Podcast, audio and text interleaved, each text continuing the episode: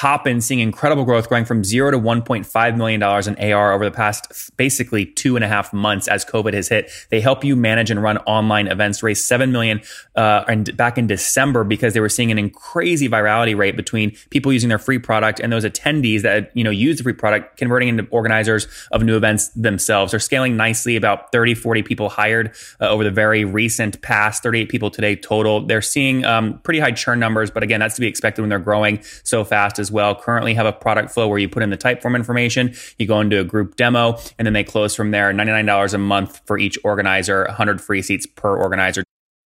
Hello, everyone. My guest today is Johnny Bufarhad. He is the CEO and founder of Hopin, the online events platform. The company has grown from one person to a 40-person remote company in 5 months and grew in revenue from $0 to $1 million in ARR in 3 weeks. Johnny, you ready to take us to the top? Absolutely. So some more context around this. We are recording here on April 21st. Some of my friends have moved their in-person events to online and they are using your platform. And I said, well, if this guy's in the business of events and he's doing them online, I want to talk to him right now because your business must be going through all kinds of growth. Yeah, absolutely. It's been a pretty crazy period. So tell us how crazy, right? So if people want to follow along, the site's hopin.to, hopin.to. What do you guys do, Johnny?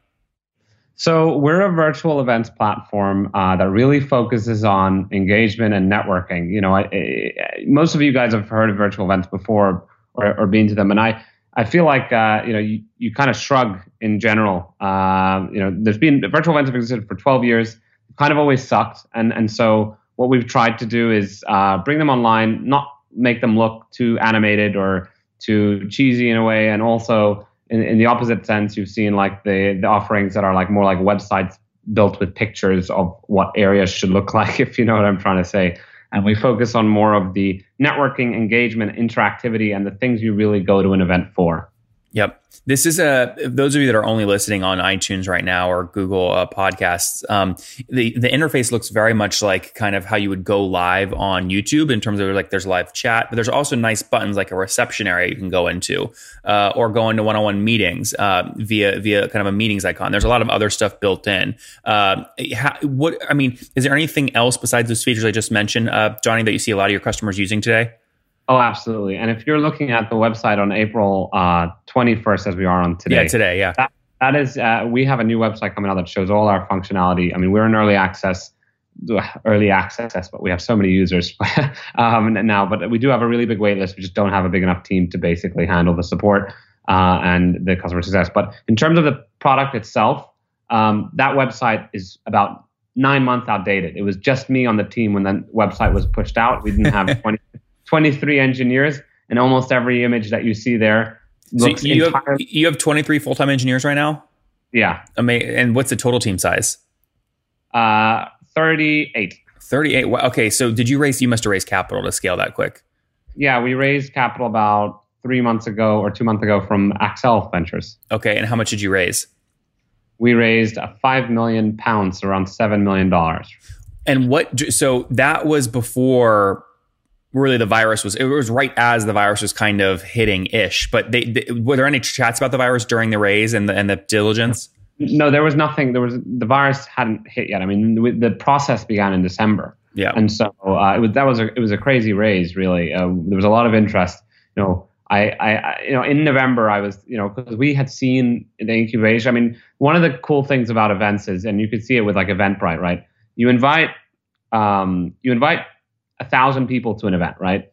1,000 people will see the Eventbrite logo, get excited, and if they have a great experience, they'll say, when I run my next event, maybe I'll use Eventbrite. I've seen that before.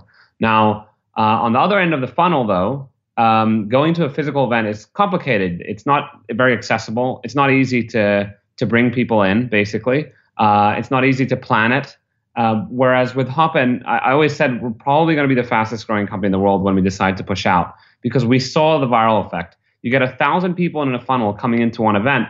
And then on the other end of the funnel, when they finish the event, if they have a great experience, it takes 10 minutes to set up an event on Hopin, you know, and you can engage your entire, and this is what we're seeing, you know, because we have virtual gym nights people do, we have conferences. I mean, we really consider ourselves just a venue. And that's why we kind of allow people to do any type of event they want to do and just give them the tools to do it. And so That's our philosophy, and it's worked really well. But it's also why I feel like, you know, I was saying it in November, you know, always to the people around me that, hey, when we launch, we better have a team because we're going to be in a lot of trouble to scale this, basically, functionally. So I want to talk more about the virality and scaling. Put this on a timeline, though, for us first. When did you write the first line of code for the platform?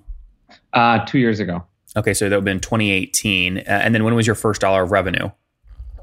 So our first dollar of revenue, there was a few stages in that, but probably mid-2019, but we were in private beta. We've been in private beta for a long, long time. But point is, you were able to write the first line of code, get an MVP up, and actually generate your first dollar of revenue in under a year, basically. It sounds like 8 to 10 months. Yeah. It was a speed dating company using our events for a speed dating event. So yes, I remember. That's funny. Okay, and today, what's the average customer pay per month or per year to use you guys?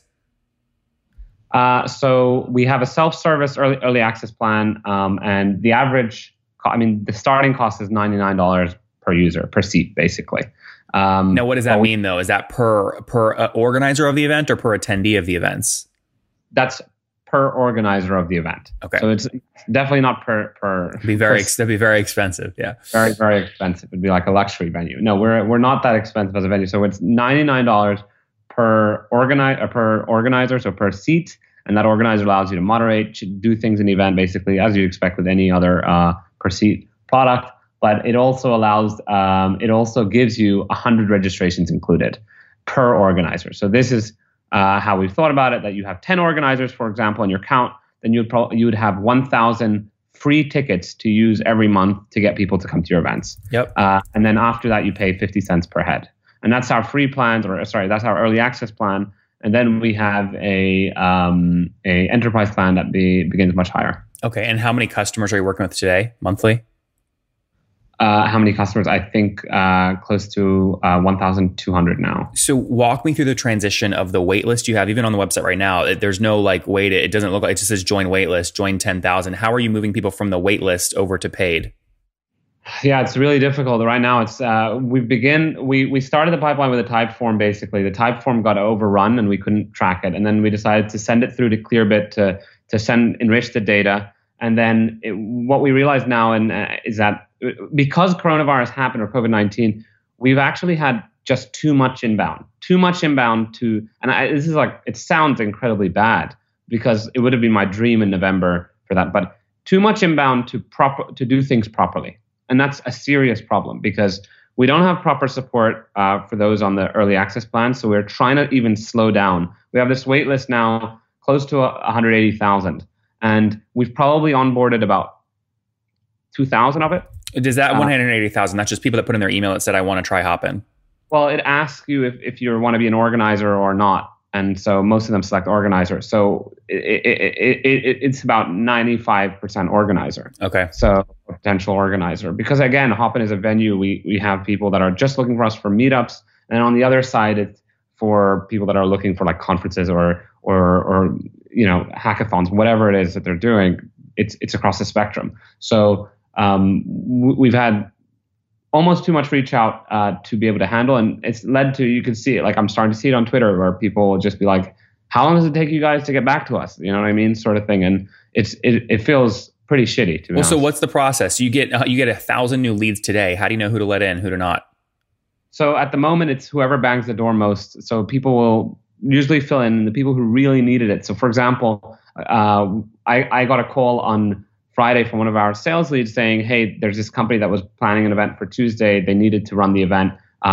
They're in person, but they needed to move it online." This was 3 weeks ago. And so they were actively messaging every single person on LinkedIn. This is the worst thing. Please don't do this because it's not. But I mean, it's kind of like, it's genuinely, obviously if there's a really, really, really big companies reach out through our investors and then try and get an intro through there. But majority of people at the moment, we're reaching out on we're trying to do it as fairly as possible. We ask for what is your budget? Do you need self-service? If we realize it's a self-service person, someone who doesn't need any custom support or need to go near the enterprise plans, then if it's under a certain amount of people they're expecting at their event and it won't affect our bandwidth or we need to look at it with extra support sort of thing, we'll let them in pretty well.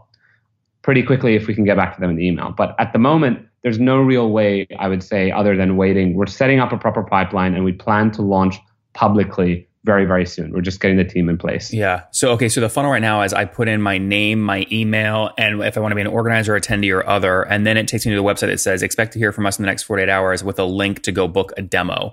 So wow. Have you, and then that goes to the type form, I believe, right? That's correct. Yeah. Okay. So what, you then take the type form and give it to your sales reps. And if someone says, I have $1 million budget, you let them in quickly. Or if they say, I'm going to have 10,000 people at an event, you let them in quickly. That's what was happening. And then we realized the $1 million budget people were a lot of people that were agencies that run events for multiple companies. And we didn't have the tools to work, but we didn't have the contracts set up to work with agencies yet. So in most cases, if the budget's really, really high, yes, we will try to move them forward. But also, we're being mindful of how much support that high budget company is going to need, because we've noticed that a company that is running a $1 million budget, they're just not like, hey, we're willing to pay for the same software that everyone else is paying for $1 million. They want like 6 people to be running their project for them. Yeah. And so an event, they want extra support. They want all these things. So we've now decided that we're kind of looking for the middle tier, the people that we know, you know, this is a decent budget, but also a lot of basically don't need as much support. And those are the ones that we are trying to funnel through. Yeah, I'm going to the type form now. I mean, these are great questions. You're asking them like, is this a conference, a hackathon, a workshop? You're asking like, what's their budget? How many people do you expect to register? These are all things that help you prioritize. Exactly. Yeah. But even still, I would say we're not doing a good enough job. Yeah. And we're even qualifying that in Clearbit after. And we've tried so many things to basically nail it. So what is the flow today? In the middle of virus, everyone's moving everything online. There is no other option. Like yesterday, how many new leads did you get fill out the type form? And how many people actually booked a demo using your Notion integration after the type form submission?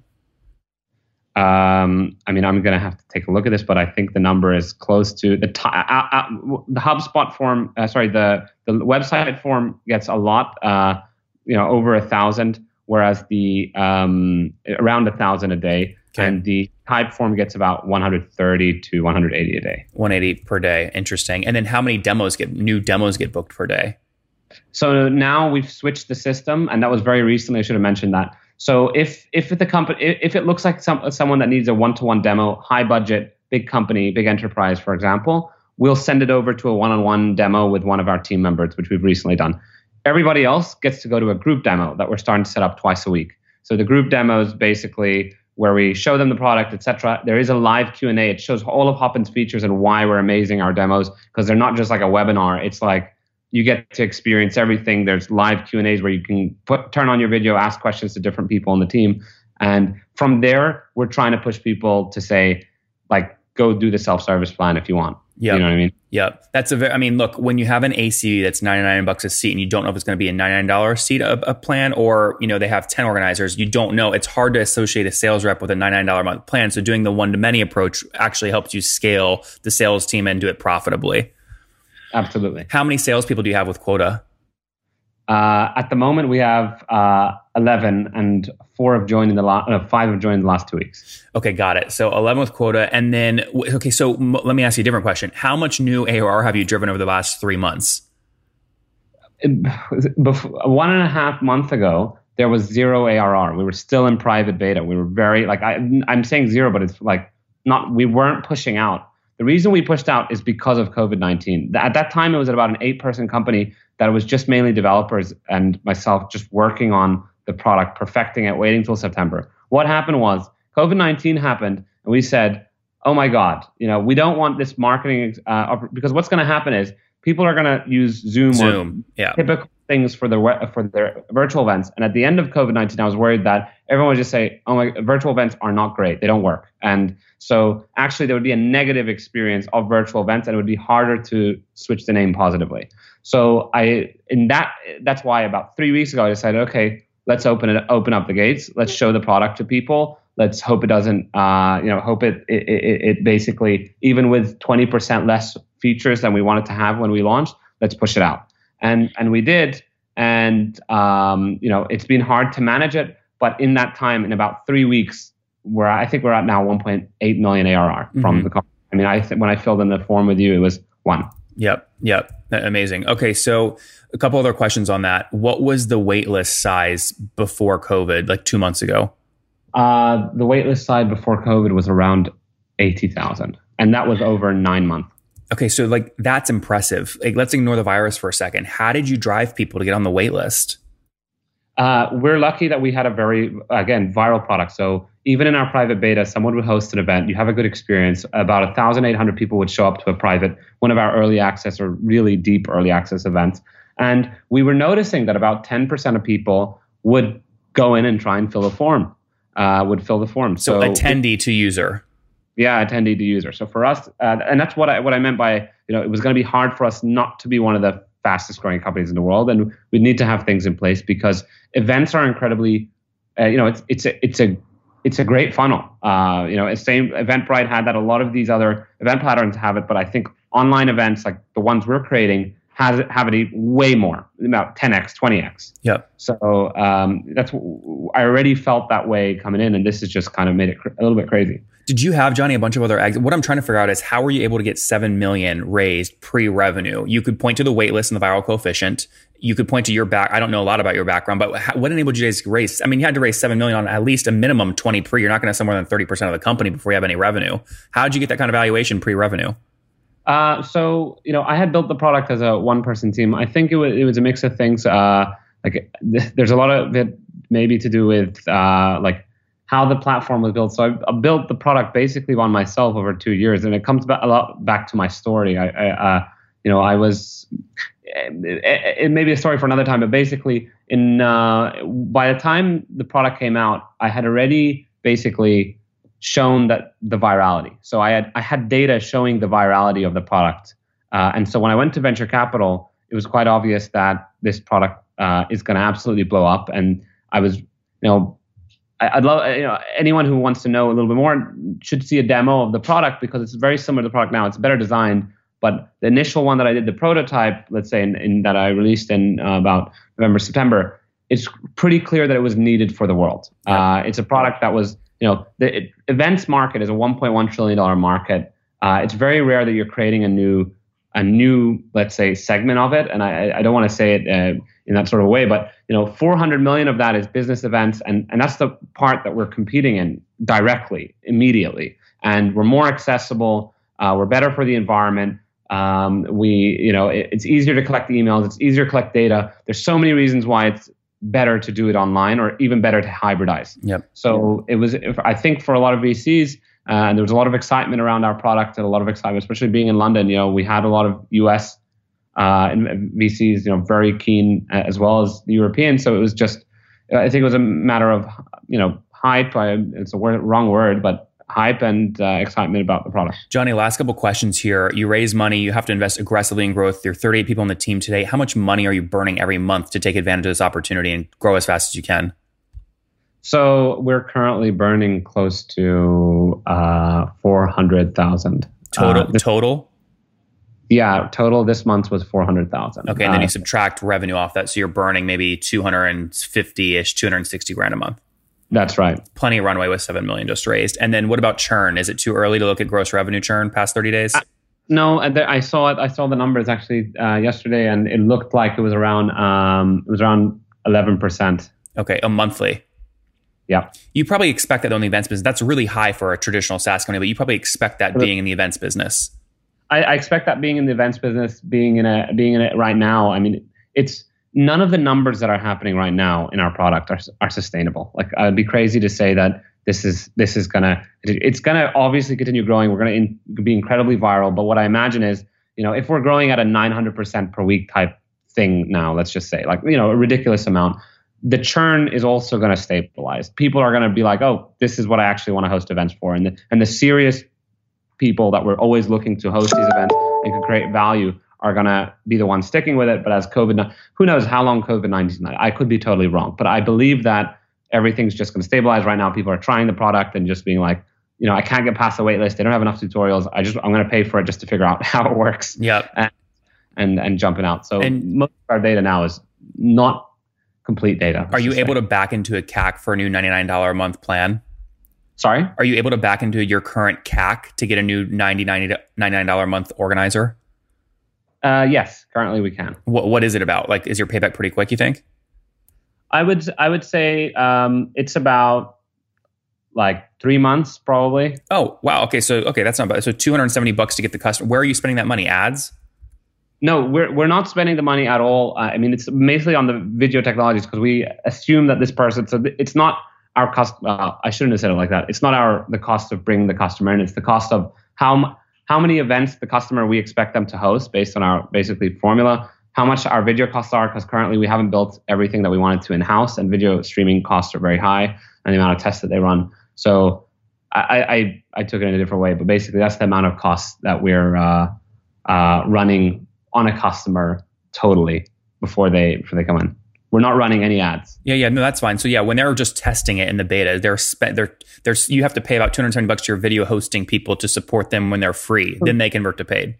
Literally, we haven't had time to negotiate our contracts, anything. Like there's just, you know, by the time this interview is done, hopefully everyone's, you know, I don't know when this is going to be published or anything like that, but we'd be in a better place. But at this moment, you know, we've been thrown into this because of COVID-19. Yeah, completely. All right, let's wrap up with the famous five. Number one, favorite business book. I would say probably The Lean Startup. I'd probably say. Number two, is there a CEO you're following or studying? At the moment, I would say I'd put it down to two or three people, but I would say. I'd say it has to still be Elon Musk. I don't want to sound like that person, but it's definitely Elon Musk. All right, fair enough. Number three, what's your favorite online tool for building the company? Notion. What tech stack are you built on, by the way? We're built on, at the moment, Ruby on Rails, React, Postgres, Amazon. What you'd pretty much expect from a startup. Video tech stack is heavy on Amazon too? Yeah. Okay, number four, how many hours of sleep are you getting every night? At the moment, 5.5. Okay. And situation, married, single, kids? Single. All right. Sorry. In a relationship. I thought you were married or single. Just took a look at me. She's looking at you right across the table right now going, what do you mean? 10-year relationship. Apologies for that. There you go. Trick question. All right. But no kids running around. Yeah. No kids running around. All right. And how old are you, Johnny? I am 25 years old. 25. Last question. What do you wish your 20-year-old self knew? You should probably focus on skills that matter most earlier. Okay.